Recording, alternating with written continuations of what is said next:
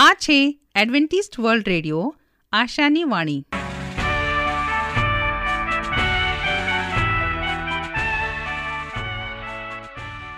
અમારા આજના પ્રસારણમાં તમારો હાર્દિક સ્વાગત છે. આજે તમારા માટે અમે ખૂબ સુંદર સ્વાસ્થિક અને આત્મિક વિચારો લાવ્યા છીએ. પણ તે પહેલાં સાંભળો દેવની સ્તુતિમાં આ સુંદર ગીત. તે દોરે છે. શો શું વિચાર સ્વર્ગીય દિલાસો તે દેનાર જે માર્ગે જાઓ જે કામ કરો તેમાં દોરે છે મુજ પ્રભુ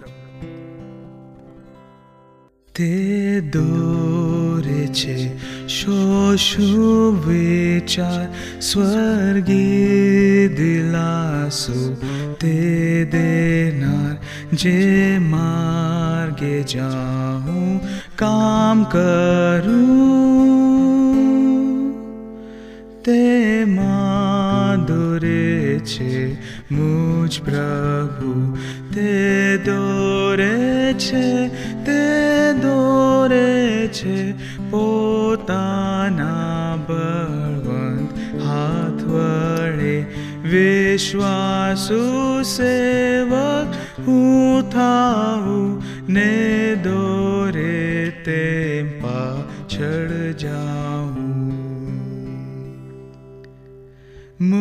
जात् तेना हात्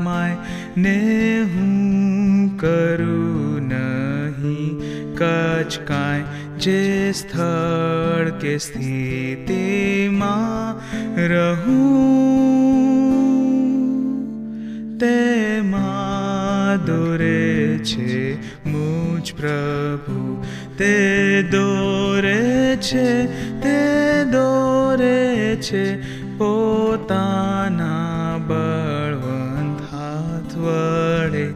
વિશ્વાસુ સેવક હું થાઉં ને દોરે તે પાછળ જાઉં.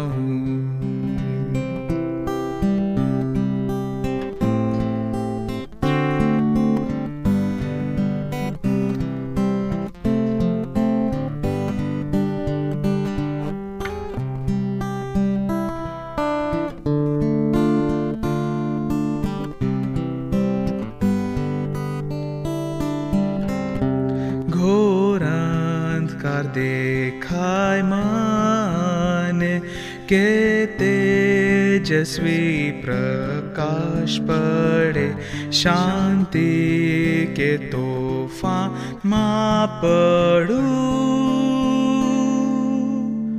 ते मा दुरे छे मुझ प्रभु ते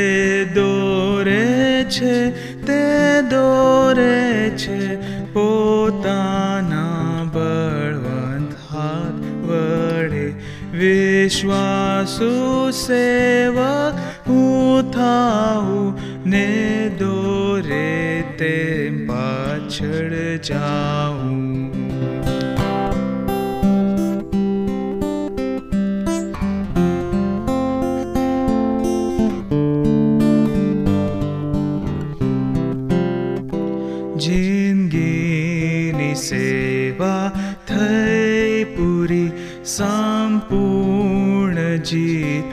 कृपाणु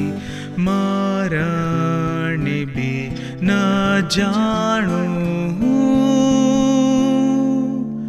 ते दोरे छे मुझ प्रभु।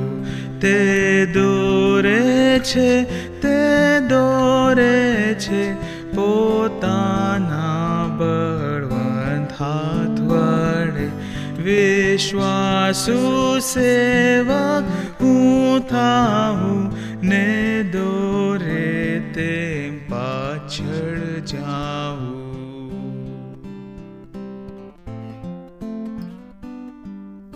સ્વાસ્થ્ય તે જીવનની અમૂલ્ય ભેટ છે તેને જાળવી રાખવા માટે આપણે શું કરવું જોઈએ તો કાંધરી સાંભળશો અમારા આ અંક જેનું નામ છે સ્વાસ્થ્ય અને જીવન અને આજનો વિષય છે, ઉનાળામાં નાકમાંથી રક્તસ્રાવ થઈ શકે છે. ઉનાળાની સખત ગરમીમાં ફરવાથી અને પિત્ત વધારનાર ખોરાક વિશેષ લેવાથી પિત્તજન્ય રોગો ઉત્પન્ન થાય છે. એમાંનો એક છે નાખોરી ફૂટવું. સંસ્કૃતમાં નાસા રક્તસ્રાવ અથવા ઉદરવાગ રક્તપિત્ત કહે છે. આયુર્વેદમાં રક્તસ્રાવજન્ય રોગોને રક્તપિત્ત વ્યાધિમાં સમાવેલ છે. સ્થાન વિશેષ પ્રમાણે નામ આપવામાં આવે છે. આ વ્યાધિ બીજા રોગોના ઉપદ્રવ કે લક્ષણ રૂપે પણ થાય છે. આ વ્યાધિ ઉનાળાની સખત ગરમીમાં થાય તો નવાઈ લાગતી નથી. કારણ કે નાખોરી ફૂટવી એ પિત્ત ગરમીનો રોગ છે. ગરમીના દિવસોમાં થાય તો સ્વાભાવિક લાગે છે. પરંતુ આ જ રોગ ભર શિયાળામાં થાય ત્યારે નવાઈ પમાડે છે. ચિંતાનો વિષય બની જાય છે. ભર શિયાળામાં નાકમાંથી રક્ત વહેતું હોય એવા દર્દી પણ જોવા મળે છે. ઠંડીના આ રોગ ઓછો જોવા મળે છે. પિત્ત કે વાત પ્રકૃતિના વ્યક્તિ ગરમ અને તીક્ષ્ણ ખોરાકનું વધારે પડતું સેવન કરે તો ભર શિયાળામાં પણ નાકમાંથી રક્તસ્રાવ થઈ શકે છે. આ રોગમાં પરેજી પાળી યોગ્ય સારવાર કરવામાં આવે નહીં તો ગંભીર પરિણામો આવી શકે છે. એસ્પિરિન લાંબો સમય લેવાથી રક્તસ્રાવ થઈ શકે છે. આધુનિક દૃષ્ટિએ રોગ સ્વતંત્ર વ્યાધિ નથી, પણ કોઈ પણ રોગનું લક્ષણ છે. આ રોગને મુખ્ય બે ભાગમાં વેચવામાં આવેલ છે. સ્થાનિક કારણોને લીધે થતો રક્તસ્રાવ જેવા કે જૂની શરદી, નાકમાં મસો, નાકમાં સોજો વગેરે. બીજું કારણ છે સાર્વનદેહિક રોગો જેવા કે high blood pressure purpura haemophilia કમળો વગેરે.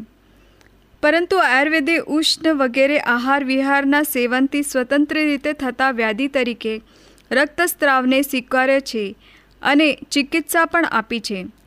પરિણામો પણ સુંદર મળે છે. નિરાશ થયેલા દર્દીઓ નવું જીવન મેળવે છે. ઉષ્ણ અને તીક્ષ્ણ વગેરે આહાર વિહારથી નાસા રક્તસ્ત્રાવ સ્વતંત્ર વ્યાધિ તરીકે પણ થાય છે અને મટાડવા માટે ઉપચારો પણ ઠંડા હોય છે. બહાર વાતાવરણમાં અંગે થીજાવી નાખે તેવી ઠંડીમાં પણ રક્તસ્ત્રાવ થાય તો રોગનું જોર કેટલું હશે એ અંગે પણ વિચારવું જોઈએ. બીજા કોઈ રોગના લક્ષણ રૂપે જો નાકમાંથી રક્તસ્ત્રાવ થતો હોય તો મૂળ રોગની ચિકિત્સા સાથે રક્તસ્તંભક ઔષધો આપવાની તુરત જ પરિણામ મળે છે. દાખલા તરીકે હાઈ બ્લડ પ્રેશરને કારણે રક્તસ્રાવ થતો હોય તો બ્લડ પ્રેશરની ચિકિત્સા પણ કરવી જોઈએ. બાળકોને નાકમાંથી લોહી પડે તો મોટે ભાગે શરદી કે મસો હોય છે. કિશોરોને નાકમાંથી લોહી પડે તો ઉષ્ણ આહાર વિહાર જવાબદાર હોવાની શક્યતા વિશેષ રહે છે. ચાલીસીના આસપાસ હાઈ બ્લડ પ્રેશર ગ્રંથિ, મસો, પરપ્યુરા વગેરે રોગમાંથી કોઈ રોગને લક્ષણરૂપે રક્તસ્ત્રાવ હોય નહીં, તો આયુર્વેદના ઉદ્ધર્વ રક્તપિત્તની ચિકિત્સા કરવાથી જરૂર સફળતા મળે છે. બાળકોને શરદી સાથે નાકમાંથી રક્તસ્રાવ થાય તો બાલા ચાતુર્ભદ્ર પ્રવલ યષ્ટિમધુ સુચેકર ઉંમર પ્રમાણે મેળવી દિવસમાં ત્રણ વખત આપવું. દર્દીને અરવિંદ સવ અને ઉશિરા સવ પાણી ઉમેરી જમ્યા પછી બે વખત આપવો. શિયાળાના ગરમ પાક અવલે કે ઔષધ આપવા નહીં. નાકમાં દિવેલના ટીપા નાખવા કે લગાવવું. પુખ્ત વયનાને આ વ્યાધિ થયો હોય તો ખુલ્લા પગે ફરવું નહીં. તાપમાં જવું નહીં. ઉષ્ણ અને તીક્ષ્ણ ખોરાક ત્વજો, નિમક ઓછું ખાવું.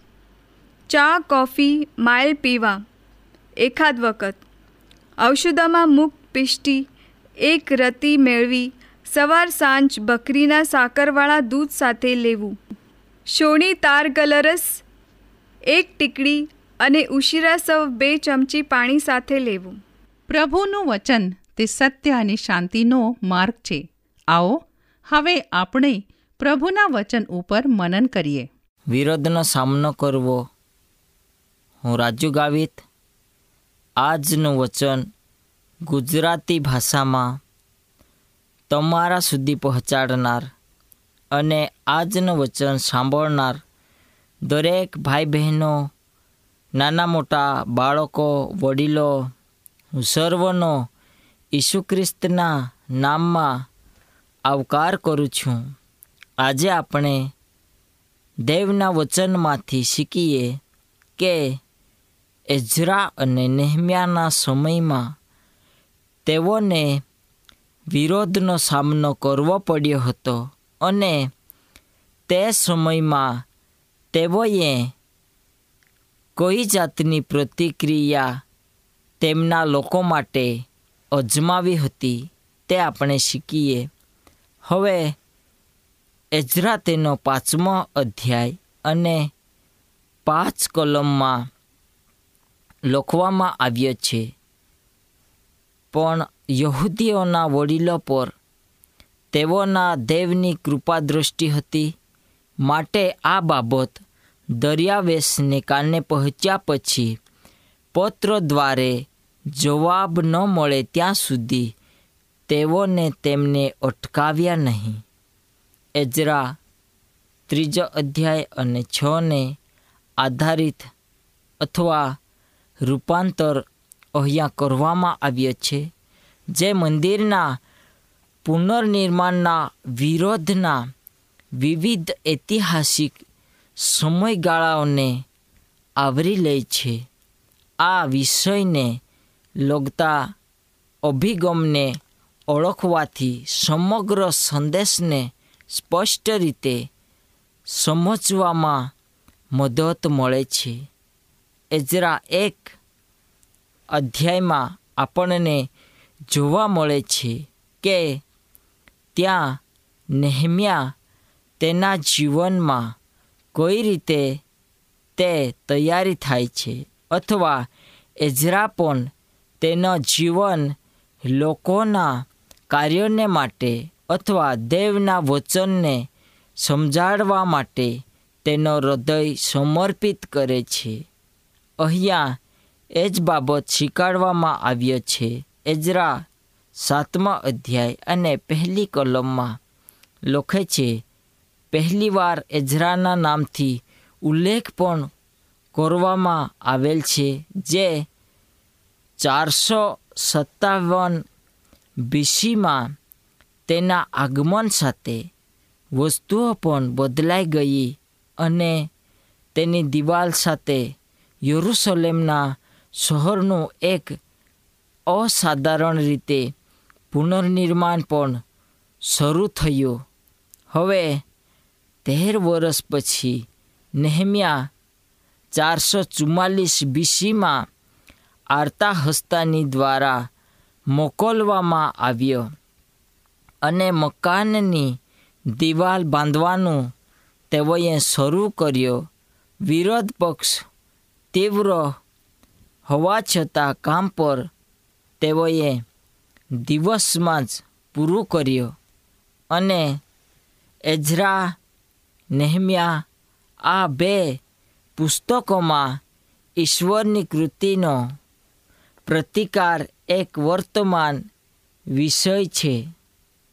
તેથી તે આશ્ચર્યજનક નથી કે યુરુસલેમના મંદિરનો પુનર્નિર્માણ માટે વિરોધ અને સત્તાવણીને ઉશ્કેરે છે. આપણે આજની દુનિયામાં જ્યાં પણ નજર ફેરવીએ છીએ, ત્યાં પરમેશ્વરના કામોનો પ્રતિકાર થાય છે.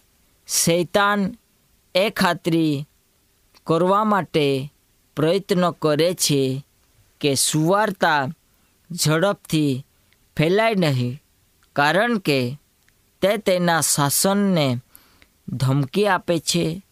એજરા અને નેહમ્યાના સમયમાં યહૂદીઓએ વિરોધનો કેવી રીતે સામનો કર્યો હતો તે આપણને આ પુસ્તકમાં જોવા મળે છે.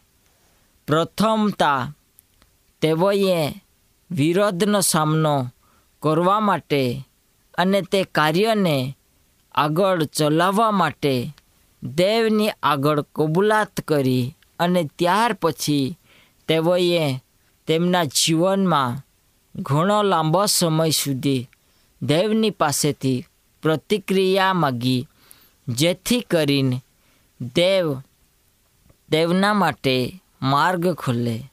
હવે પોતાના લોકોને મદદ કરી શકાય એના માટે કરવામાં આવેલી વિનંતી એ સારા કાર્ય માટે હોય. તો ના કેમ પાડવી જોઈએ? આનો જવાબ કોલમમાં આપેલો છે. વિરોધીએ તેમને મદદ કરવા આવ્યા હતા અને ઇઝરાયેલીઓએ જે કર્યું તેની પ્રતિક્રિયા કેમ આપી તે એકલા એક શક્તિશાળી સંકેત દ્વારા આપણને જાણી શકાય છે. લોકોને વિરોધીઓ કેમ કહેવામાં આવ્યા? પહેલો સમય હતો કે જેમાં તેઓ પોતાની લડત આપતા, પણ તેઓ ભેગા થઈને જતા અને તેમાંથી ઘણા લોકો એવા હતા જેઓ પ્રાર્થના કરીને ઉત્તરની રાહ જોતા હતા. બીજો રાજા સત્તરમો અધ્યાય અને ચોવીસથી એકતાલીસ સુધી જણાવે છે કે ઉત્તરીય સામ્રાજ્યોના ઇઝરાયેલીઓને દેશ નિકાલ કર્યા પછી આ લોકો અન્ય રાષ્ટ્રની સમરોનમાં અને આજુબાજુના પ્રદેશમાં બોલાવવામાં આવ્યા હતા. ઓસુરના રાજાએ તેઓને બાળકો આપ્યા, જે તેમને ઇઝરાયેલના દેવની ભૂમિની સ્તુતિ કેવી રીતે કરવી તે તેઓ શીખવતા હતા. જો કે ફળ સ્વરૂપે કોનાની દેવતાઓનો સમાવેશ પણ થતો હતો, જેથી બાકીના ઇઝરાયેલીઓ ડરતા હતા કે ધર્મ તેમના મંદિરમાં સ્તુતિ કરવામાં લાવવામાં આવશે. તેથી તે કરવા માટે શ્રેષ્ઠ અને હશિયાર વસ્તુ જે હતી તેમણે એમ કહેવું, ના, જરૂર નથી. તમારો આભાર માનું છું.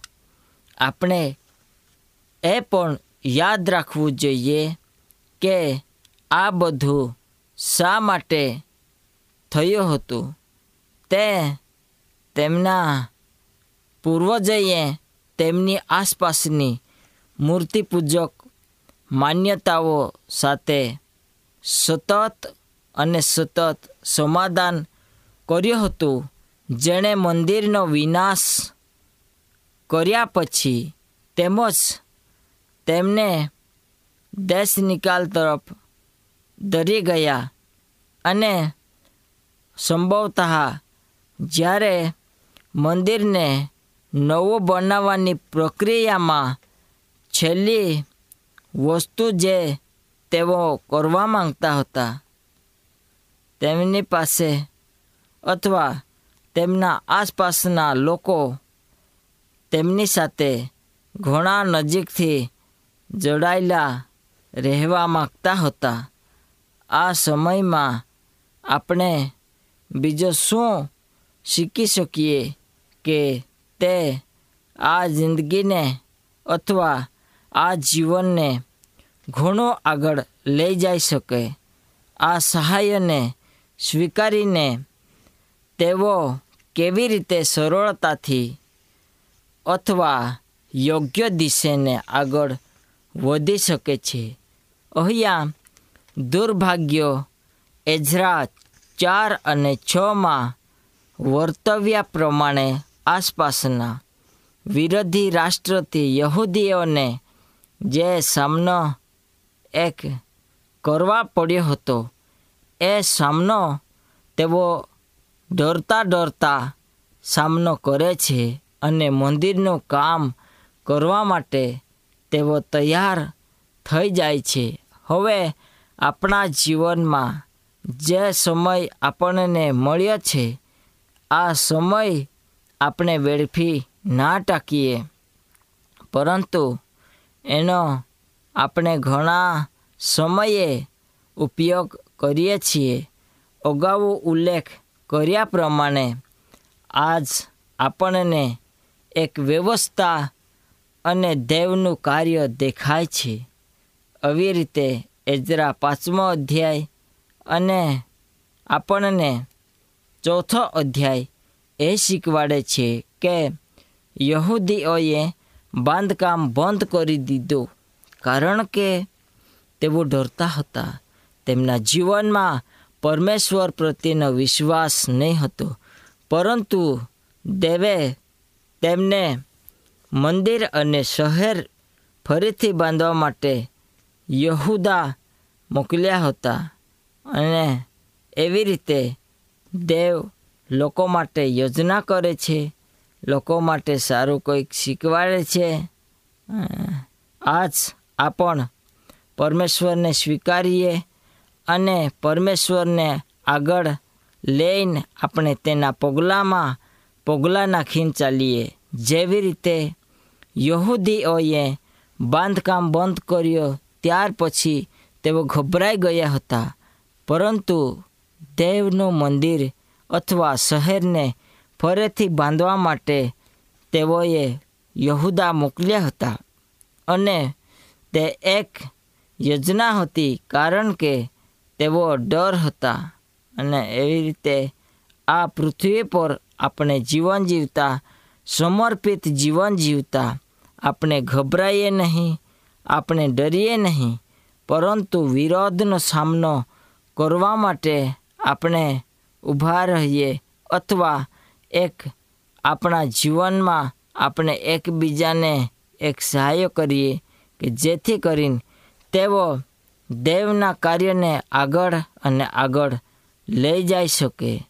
સંકટના સમયે જ્યારે પહોંચી વળવા માટે પ્રબોધક હાગઈ અને જખારિયાને ઊભા કરવામાં આવ્યા હતા, આ નિમણૂક કરાયેલ સંદેશવાહકોએ લોકોને તેમને મૂકવાનું એક અપેક્ષાનું પરિણામ હતું. પ્રબોધકોએ જેમ જાહેર કર્યું, ઇઝરાયેલીઓએ દેવને માન આપ્યો, તેઓએ પ્રભુને સ્થાન આપ્યો, એવી રીતે આપણે આપણા જીવનમાં સ્થાન આપણે આપી શકીએ અથવા આપણા જીવનમાં રહેલો સમય છે એનો આપણે સદુપયોગ કરીએ. તો જેમ યરુસલેમમાં કામ બંધ હતું, પણ તેમના આગેવાનોએ ફરીથી સળગાવ્યો એટલા માટે આપણે આ ભૂમિકાને ખૂબ આગળ લઈ જઈએ, જેથી કરીને આપણને દેવ તરફથી યોગ્ય અને સારી ભેટ મળે, જેવી રીતે નહેમ્યાને આરતા હસ્તાના સમયમાં ઘોષિત કરવામાં આવ્યો હતો કે તેઓ યરુસલેમમાં કામ માટે વિનંતી કરતા હતા. પણ આજુબાજુના પુત્રો જે હતા તે આપણને અહીંયા એ શીખવાડે છે કે આપણે આ કાર્યને અથવા આ સમયને એકબીજાનો કંદો પકડીને ચાલીએ અને દેવને સ્થાન આપીએ. દેવ આપણને જરૂર એમાંથી કાઢશે અથવા બચાવશે. અત્યારે આપણે પ્રાર્થના કરીએ. મહાન દયાળુ પ્રભુ તારી પાસે અમે આવીએ. તું મહાન દેવ છે, તું અમને ચલાવનાર પ્રભુ છે. અને આજે આ સમયે અમે તમારી પાસે આવીએ. પ્રભુ, આજના વચન પ્રમાણે અમને તારા કાર્યને અર્થે ચલા માટે મદદ કરો. આમેન. મેન બળહાથ તેના હાથમાં ને હું કરું स्थल स्थिति ते दूरे छे मुझ प्रभु। ते दोरे छे ते दोरे छे पोताना विश्वासु सेवा उठाऊ ने दोरे ते पाछड़ जाऊ।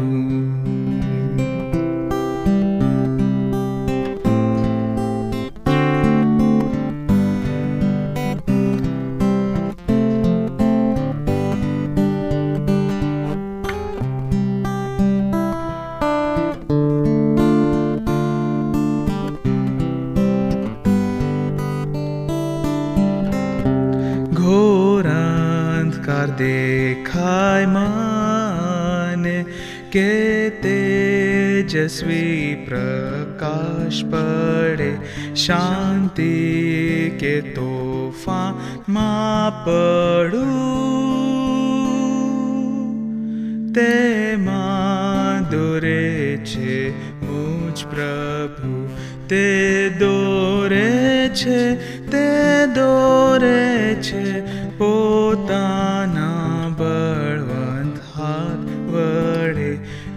विश्वासु सेवा हुथा ने दोरे ते पाछड़ जाऊं।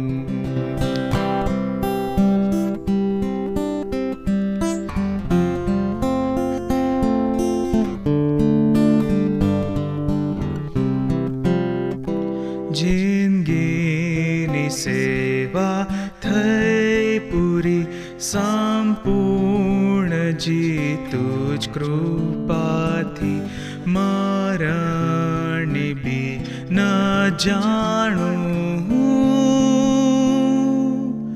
તેમાં દોરે છે મુજ પ્રભુ.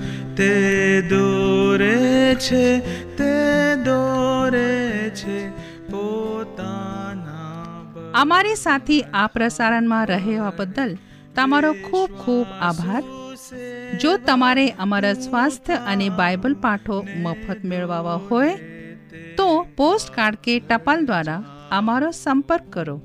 અમારું સરનામું છે Adventist World Radio, post box number એક ચાર ચાર છ, સેલેસબરી પાર્ક, પુણે ચાર એક એક શૂન્ય ત્રણ સાત.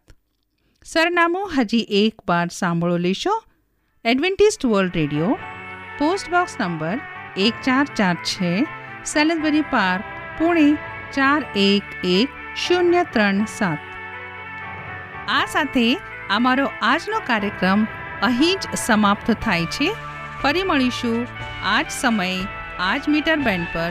ત્યાર સુધી પ્રભુ તમારી સાથે રહે.